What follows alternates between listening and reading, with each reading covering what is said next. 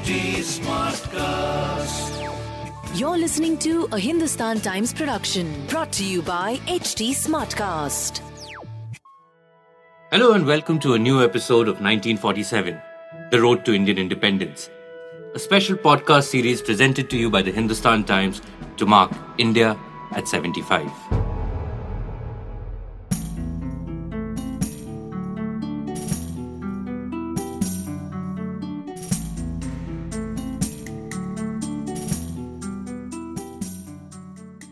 The nationalist movement was at a crossroad by the end of the 1920s. On one hand, the British had shown no inclination to give Indians the right to self rule and continued with their repressive methods. The Simon Commission report of 1927 had drawn fierce opposition. On the other, the anger against colonial rule had been building up. Indians were coming up with their own constitutional proposals, most famously in the form of the Motilal Nehru Commission and a newer generation of Indian nationalists, under the mentorship of the Mahatma, had assumed leadership positions in the Indian National Congress. In Lahore, in December 1929, the Congress finally declared that its goal was Purna Swaraj, complete independence. The Congress decided to launch a civil disobedience movement and they turned to the only man who could mobilize the masses, the Mahatma. And the Mahatma turned to the most unusual commodity and the most unusual method to challenge the empire. He decided to defy colonial salt tax laws, and he decided to do so by leading a march. On March 12, Gandhi and 78 satyagrahis set off from the Sabarmati ashram to Dandi, a nondescript village in South Gujarat on the coast, in what was to become one of the most iconic moments in India's freedom struggle. To discuss the Mahatma's innovative political approach, his connection with Gujarat, and the march, we are delighted to welcome to this podcast one of India's finest and most eminent Gandhian scholars, Tridip Suhrud. Tridip ji has been the director of Sabarmati Ashram. He is now the provost of CEPT University. He has been responsible for producing and translating a lot of works on Gandhi, and we are delighted to welcome him to this podcast. Tridipji, let me begin by asking you to paint us a picture of the Indian freedom struggle in the late 1920s. The non cooperation movement had ended in 1923. The Simon Commission report had been rejected. What were the nationalists doing and what was the Mahatma doing in this phase? Thank you, Prashant. Um, let's just step back five years and look at 1922. I think there was great effervescence, the kind of effervescence that India had probably not experienced as a mass movement during the civil disobedience, both the non cooperation movement and the Khilafat.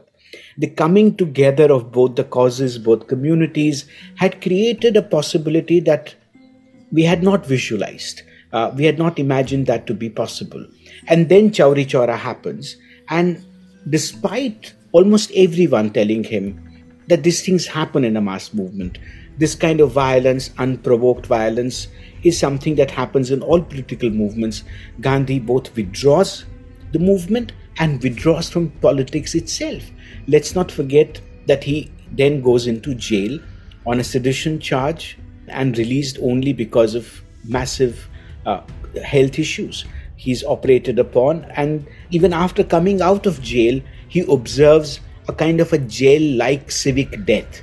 And that's the period when he retreats within himself and does two very important things uh, writes the autobiography and does the lectures on the Bhagavad Gita. So it's a kind of moving in that he does just prior to the 1927 Simon Commission. He's actually on a sabbatical when the Simon Commission comes and uses the word sabbatical. He is on a writing sabbatical like you and I would want to be and saying, I am going to sit in the, inside the ashram and produce my autobiography.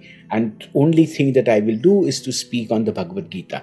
So he's this person is gone deep within himself. Uh, the political movement has lost um, direction. There, are, there is uh, within the nationalists there is a faction that we call the Swaraj group, which thinks that this decision of the Congress to retreat from the political ground is not been a wise one. The Congress needed to to push forward with the political agenda, also enter le- legislative arena in whatever form, the electoral and legislative form. So there been there are divisions, and then comes the Simon Commission, charges people up somewhat, not entirely, doesn't turn into a massive movement of any kind, but it the resentment has begun to build up, and that's when the Purna Swaraj declaration happens. But having declared yourself absolutely free, you don't know what to do. Um, you have you have declared to yourself primarily that you are now free and that expression of freedom has to come and that's when they turn to gandhi and say now that we've done this what does that freedom look like and gandhi's first response is i don't know and again retreats into the sabarmati ashram and that retreat seems so puzzling that it actually brought poet tagore out of shantiniketan he came to ahmedabad to confer with this person and say, What are you thinking? And Gandhi's first response in that meeting is, There is darkness within me.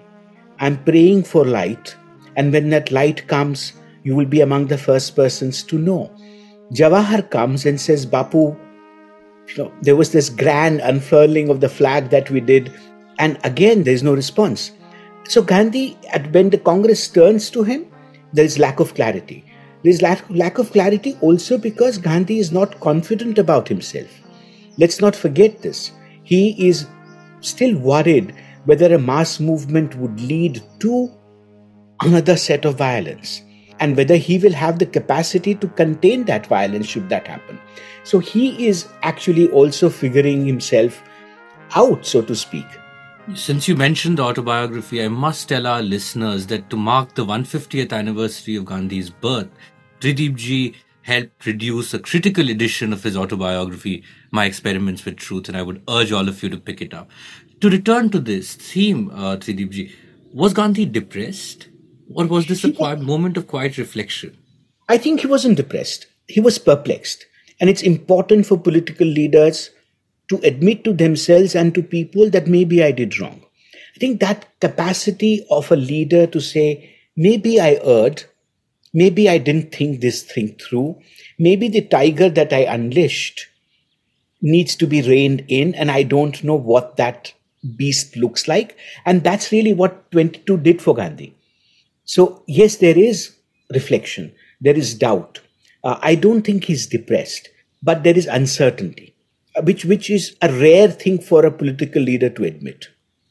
And then once the momentum for the civil disobedience movement begins and all leaders start coming to him and asking him for a way out, how does Gandhi finally arrive at this decision to begin the march?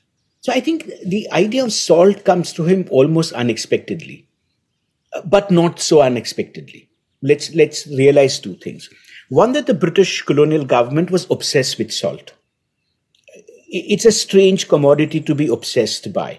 Uh, in terms of its total revenue on taxation, the salt tax was a negligible thing. But the colonial government's desire to control the trade in salt was so immense that it had actually a position called the Salt Commissioner of India. And interestingly, the man responsible, one of the persons responsible for founding the Indian National Congress, was the Salt Commissioner of India the British government actually had thought through a plan. Now, the way the geography of salt production is that almost all of India's salt is produced on the western coast of India or western part of India. They thought that they did two things. Any community that traded in salt, and these were nomadic community, pastoral communities which carried salt from western India into other parts of India, were declared as not nomadic or pastoralist, but habitual offenders. The great punishment that came with the criminal communities or the criminal tribes and caste act of India, a lot of the communities that traded in salt were part of that. That's one thing that we should remember. Second, they came up with this grand idea. Part of me wishes that they had actually carried it out, was to build a wall. Starting from what today is parts of Afghanistan going all the way up to Chilka Lake in Orissa, it would have been larger than the Great Wall of China. And all of this to prevent the salt trade. Then somebody in the administration thought this, saying that this is a crazy idea, it doesn't make sense. You know, let's do a cost benefit analysis.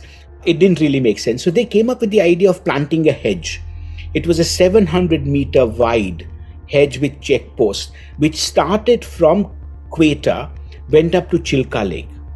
And uh, there's a great book called The Great Hedge of India, written by a librarian, um, a British librarian called Roy Moxham, who tried to trace this entire hedge. So the British were obsessed with salt. So was Gandhi for completely different reasons. It was not the political economy of salt, it was what it did to your body. And we know that Gandhi experimented with saltless diet way before this entire agitation came to him or the idea of salt as symbolizing oppression and freedom both came to him. So he was somebody who had worked with the idea of salt and saltlessness much longer. He knew other thing. One that every living form needed salt. Animals, plant, and human beings. It, and there was no class distinction here. There was no religious distinction here. There could not be a Muslim salt and a Hindu salt and an upper caste salt and a Dalit salt. It had to be salt. And then there is the entire idea of being true to one salt, which every every community has.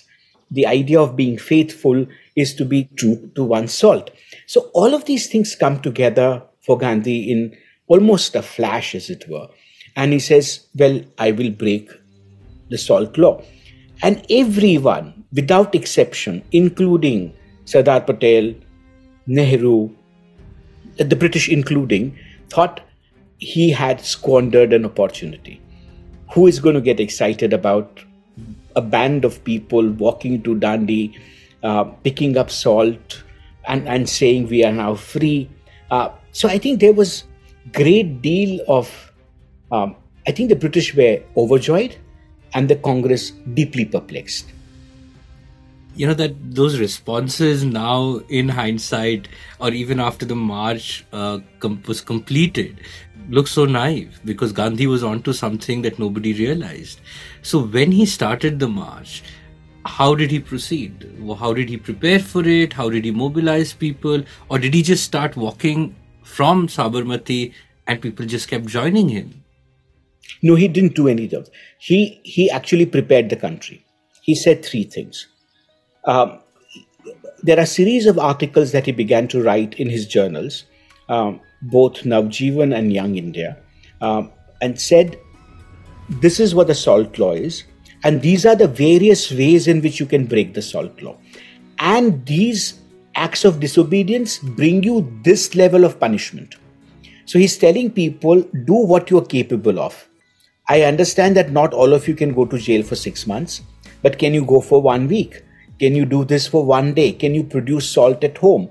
Because it said production of salt, buying and selling of salt, consumption of salt, or even participating in what we will call participatory observation while this illegal activity is going on would also fetch you punishment. So he, he tells people that there are various ways in which you can disobey then tells you these are the ways in which you could actually produce salt because the central India and North India does not produce salt, nor does South India. So how how are they to participate in this act of disobedience? So घर में कैसे बनाएंगे, गांव में कैसे बनाएंगे, बस्ती में कैसे बनाएंगे? This is what he tells them. Then he says, none of you will do anything till I tell you. This has to be an orchestrated movement. Till I break the law and then give a signal to the rest of you, you cannot so don't preempt me uh, and don't don't get enthusiastic just watch as to how this unfolds. So there is an orchestration. This is almost a theater.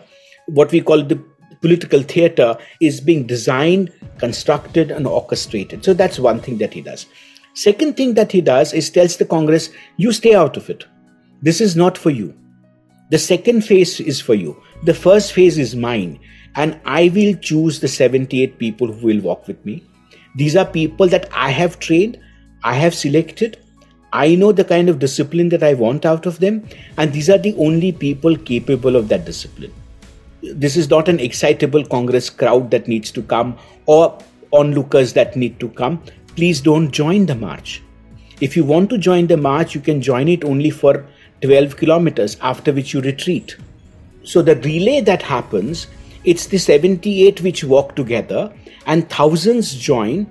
eh, And this is again Gandhi's political sense. He tells people that if you enter that village, their notion of hospitality would demand that they feed you.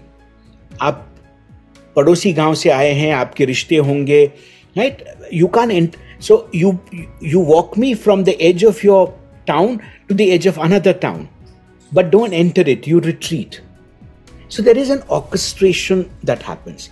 The other thing that he knows is that the British would not want to arrest him uh, once he started walking, but they would use the native princes probably to arrest him.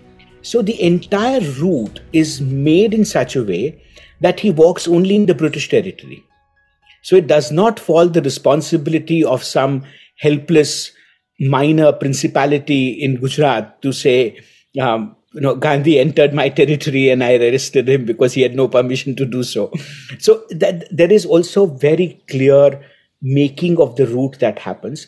That is done by Sardar Patel and Mahadev Desai, two people who know Gujarat very well, know central Gujarat.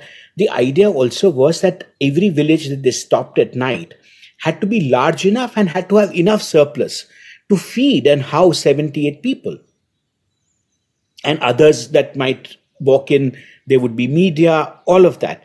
So the spots are very, very carefully selected by Sardar and Mahadev. You know, so the idea is spontaneous, it's a brilliant idea, but then he creates a political theater out of it. And it also shows how strategic as well as tactically sharp the Mahatma was in terms of his preparation. Absolutely. You can't run political movements only on inspiration. Yeah. Take us through the march. He starts out. Very interestingly, he rehearses even the, the starting out of the march. So the photograph that we have of all the people lined up in Sabarmati Ashram under the tamarind tree, right, is of the previous evening. It's not of the, the morning of the march. So the previous evening, like what you, you and I would, you know, we're made to do in our school before a great visit, is to line up and practice as to how we are going to greet people or how we're going to walk out.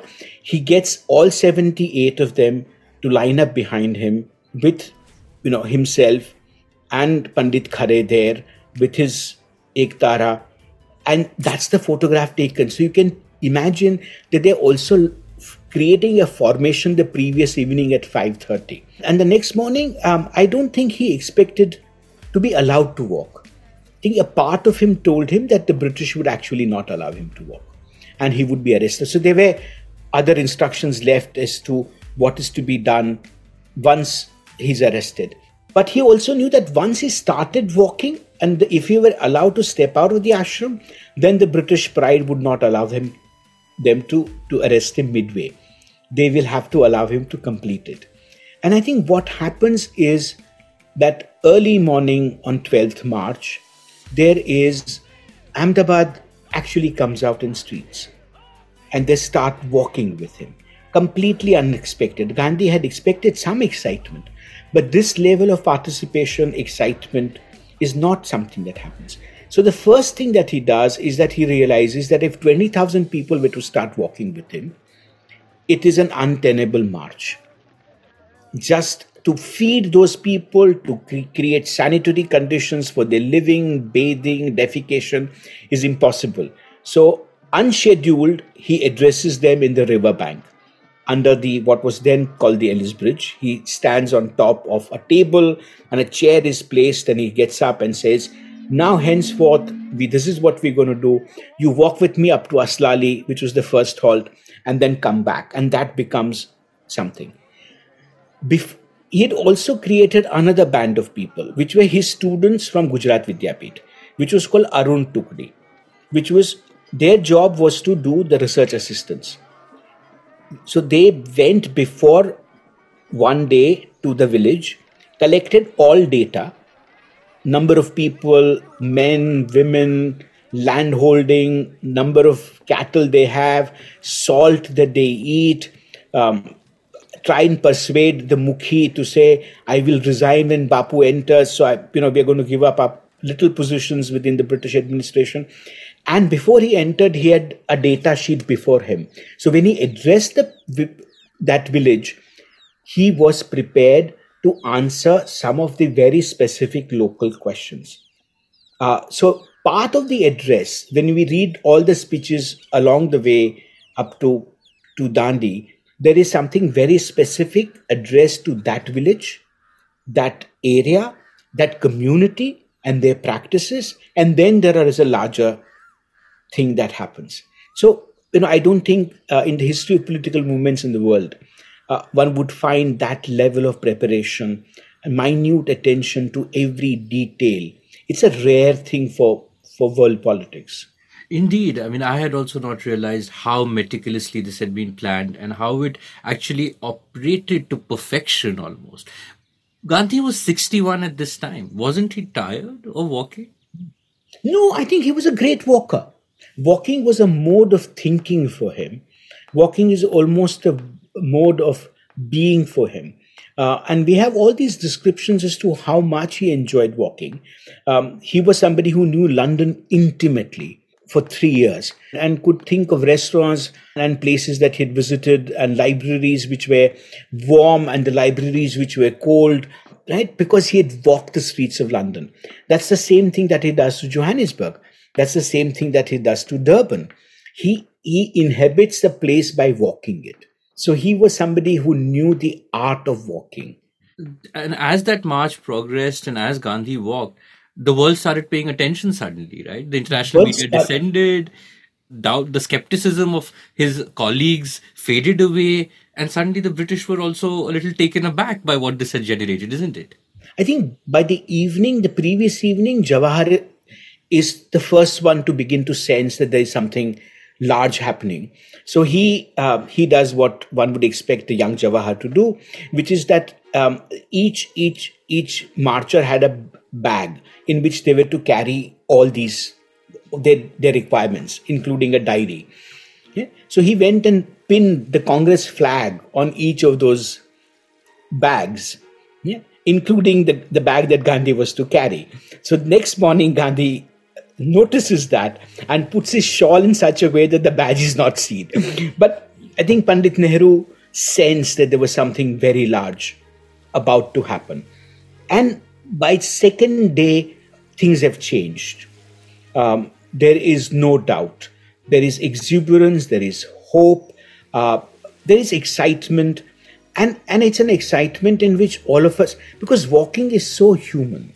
That's what makes us human is the ability to walk, our capacity to walk, think, act, and walking as a form of protest is so beautiful. I mean, if you really look at today, we don't walk to protest we sit down to protest हम धरना करते हैं which is to bring things to a standstill you know stillness is unnatural for lot of people movement is natural Gandhi is telling people be yourself and just flow and let me lead you and let your doubts melt away let your differences melt away and and it's it's an epic indeed so on april 5 he reaches Dandi what happens yeah. then? So there's a very beautiful uh, film that not many people have seen, which was actually made by Suhrid Sarabhai, who was Ambalal Sarabhai's son, who was a great one with a camera. And he's made a film which is not, unfortunately, in the public domain, which is within the family's archives. He's not interested in Gandhi.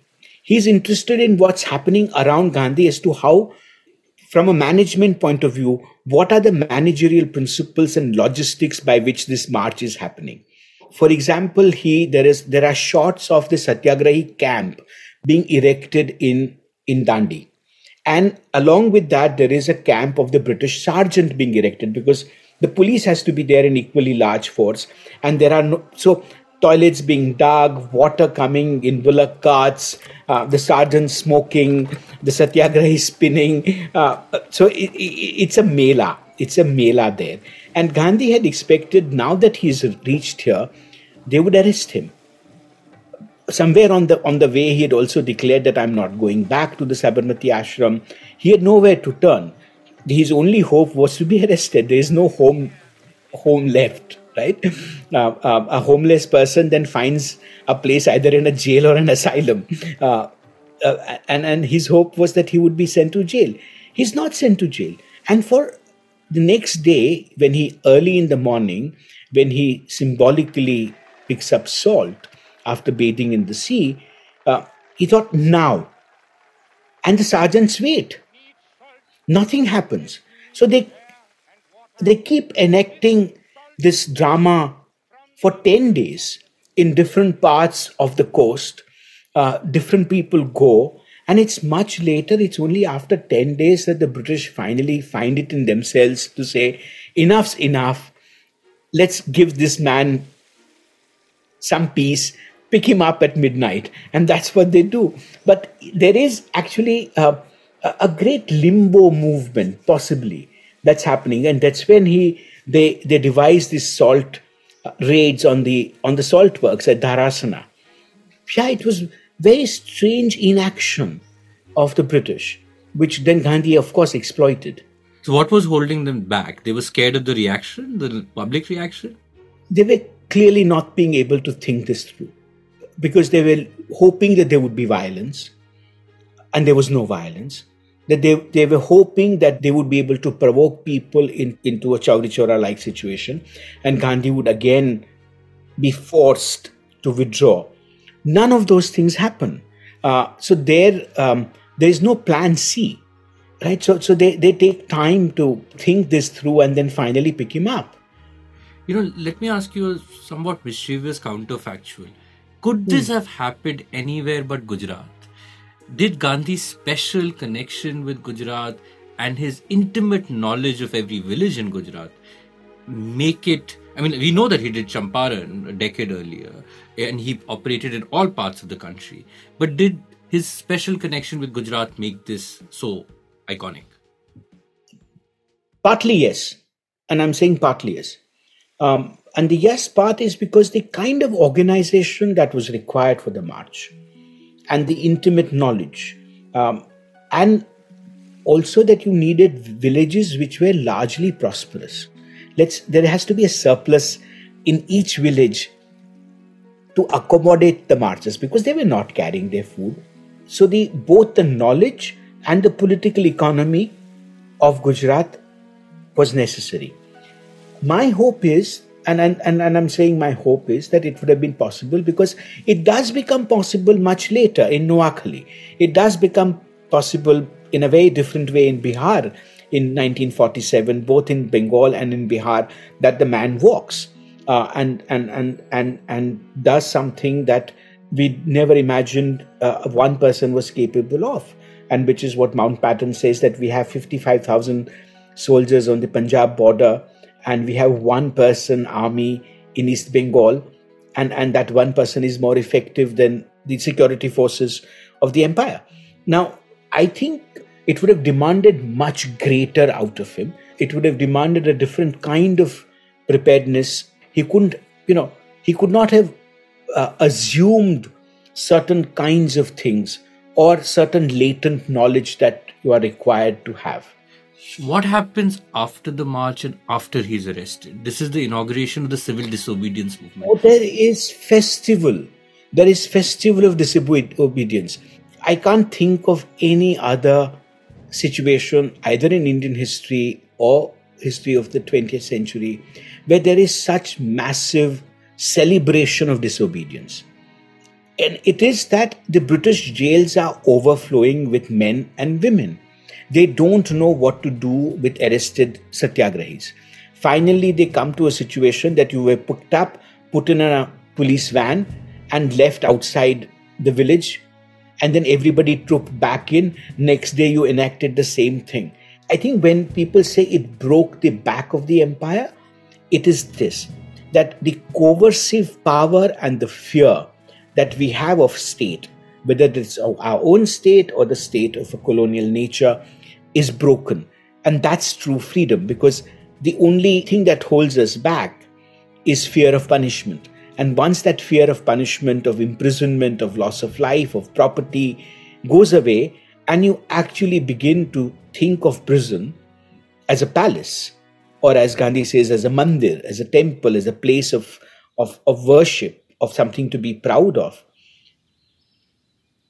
um, you have achieved um, great inner freedom, and then political freedom then has to follow. So, psychologically, it may have been emancipatory, as you were suggesting, but politically, given that the goal that the Congress has set was Purna Swaraj, why was it that the disobedience movement begins to fade away in a year or two? By 1932, the movement is not able to retain its momentum, isn't it? I don't think political movements can retain that level of highs in any case. It requires a daily orchestration to, to do that. You to keep infusing new things. And I think also the capacity of people to make continuously make sacrifices of political nature, of giving up your livelihood, going to jail, all of that has a, a limit. Not everyone um, can be in jail for six years and not worry about what's going to happen to my family or to my livelihood. So it's natural that political movements have ebbs. And that's why if you look at if, if you look at step back and see, there are only three points in which you have large national level movements.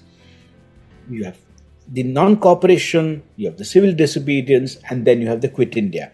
In between, you have huge amounts of numbers of various localized provincial struggles, struggles specific to a community, of to a, an act on situation of land revenue.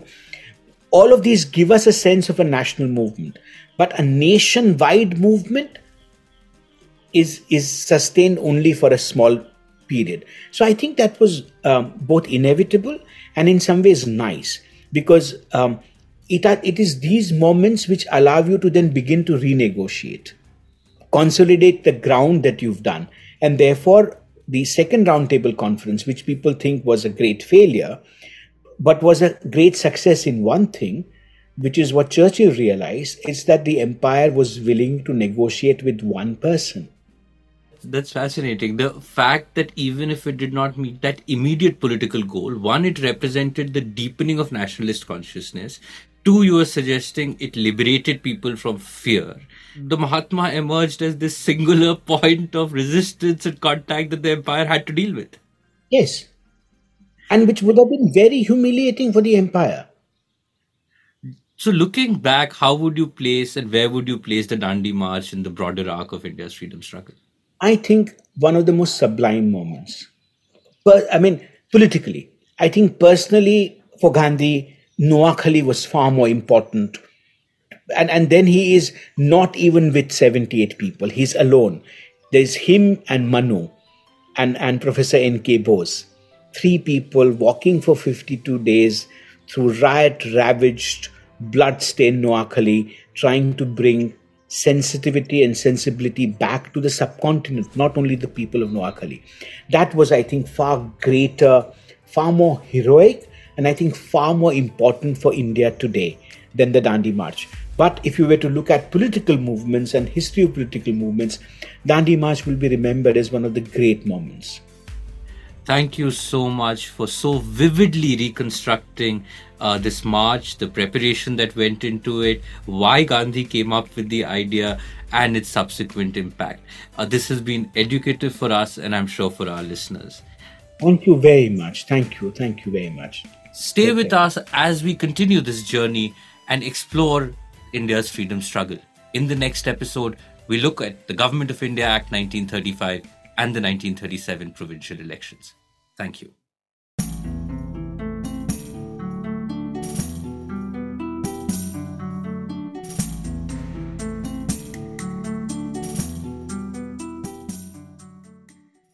This episode of 1947 Road to Indian Independence was conceptualized and hosted by Prashant Jha.